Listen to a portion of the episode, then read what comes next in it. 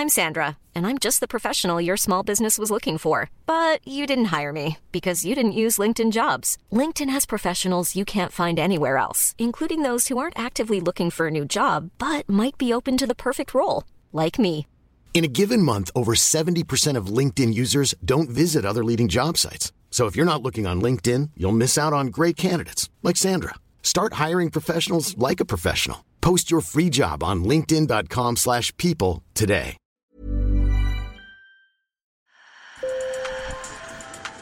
Bonjour. Hello. Hola. Marhaba bikoum. Sur le fil, Le podcast d'actu de l'AFP. des nouvelles choisies pour vous sur notre fil info. Depuis le début de la semaine, dans Sur le fil, nous vous parlons de ce qui nous attend pour cette nouvelle année sur Terre. Alors aujourd'hui, prenons un peu de hauteur. En 2021, vous avez dû beaucoup entendre parler d'espace. Atterrissage sur Mars d'un robot de la NASA, carnet de voyage de Thomas Pesquet à bord de la Station spatiale internationale, ou encore tourisme pour milliardaires dans l'espace. Alors que nous réserve la conquête spatiale pour 2022 J'en ai discuté avec Lucie Aubourg, journaliste science au bureau de l'AFP à Washington. sur le fil. La mission la plus importante pour la NASA euh, en 2022, euh, ce sera la mission euh, Artemis euh, 1. Donc la NASA a un programme de retour sur la Lune qui s'appelle Artemis. Et si on veut, c'est l'équivalent du programme Apollo dans les années euh, 60-70.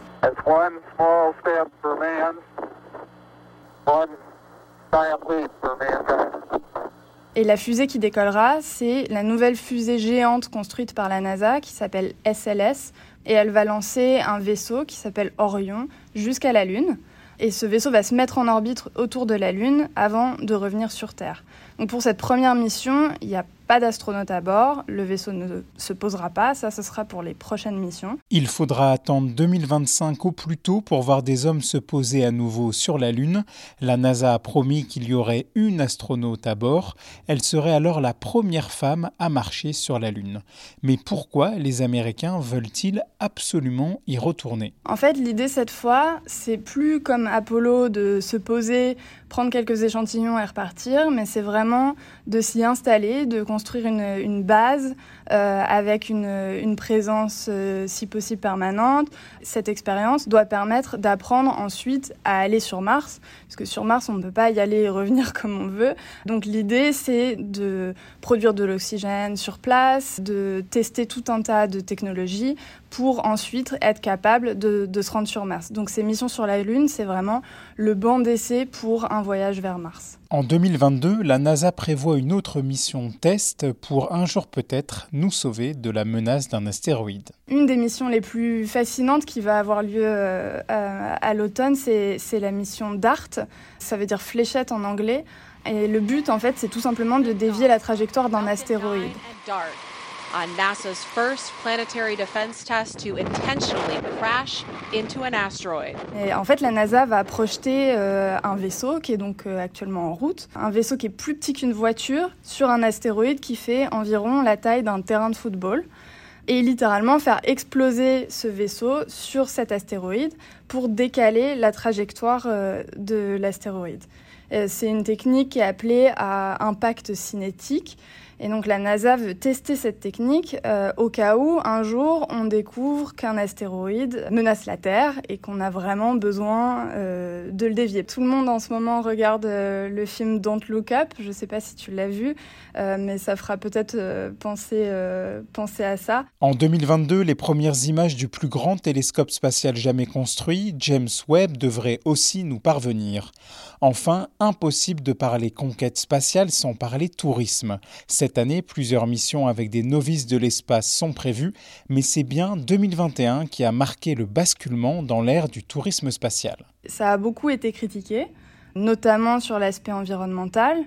On a vu aussi euh, Richard Branson et Jeff Bezos célébrer leur retour sur Terre avec, euh, en arrosant tout le monde de champagne.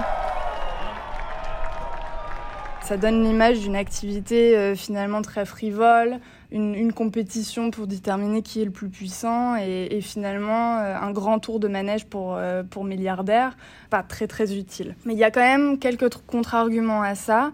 D'abord l'idée que ces vols permettent de mener des expérimentations scientifiques. Ça a été le cas par exemple pendant le vol de Richard Branson, il y a eu une expérience qui a été menée. Ensuite, il y a certains experts qui disent que le fait que des entreprises développent de telles technologies et les financent grâce au tourisme spatial, finalement, c'est une bonne chose. Il y a aussi l'idée que envoyer des riches en orbite, ça peut servir parce qu'ils vont prendre conscience de la fragilité de la Terre, c'est ce que les astronautes appellent le overview effect. Tu prends conscience que l'atmosphère est très très fine, qu'on est très fragile. Écoutez, Jeff Bezos, c'était en juillet dernier, après son baptême spatial. Tous les astronautes, tous ceux qui ont été dans l'espace, ont dit que ça les avait changés et qu'ils avaient été stupéfaits abasourdi par la Terre et sa beauté, mais aussi sa fragilité. Et je suis entièrement d'accord.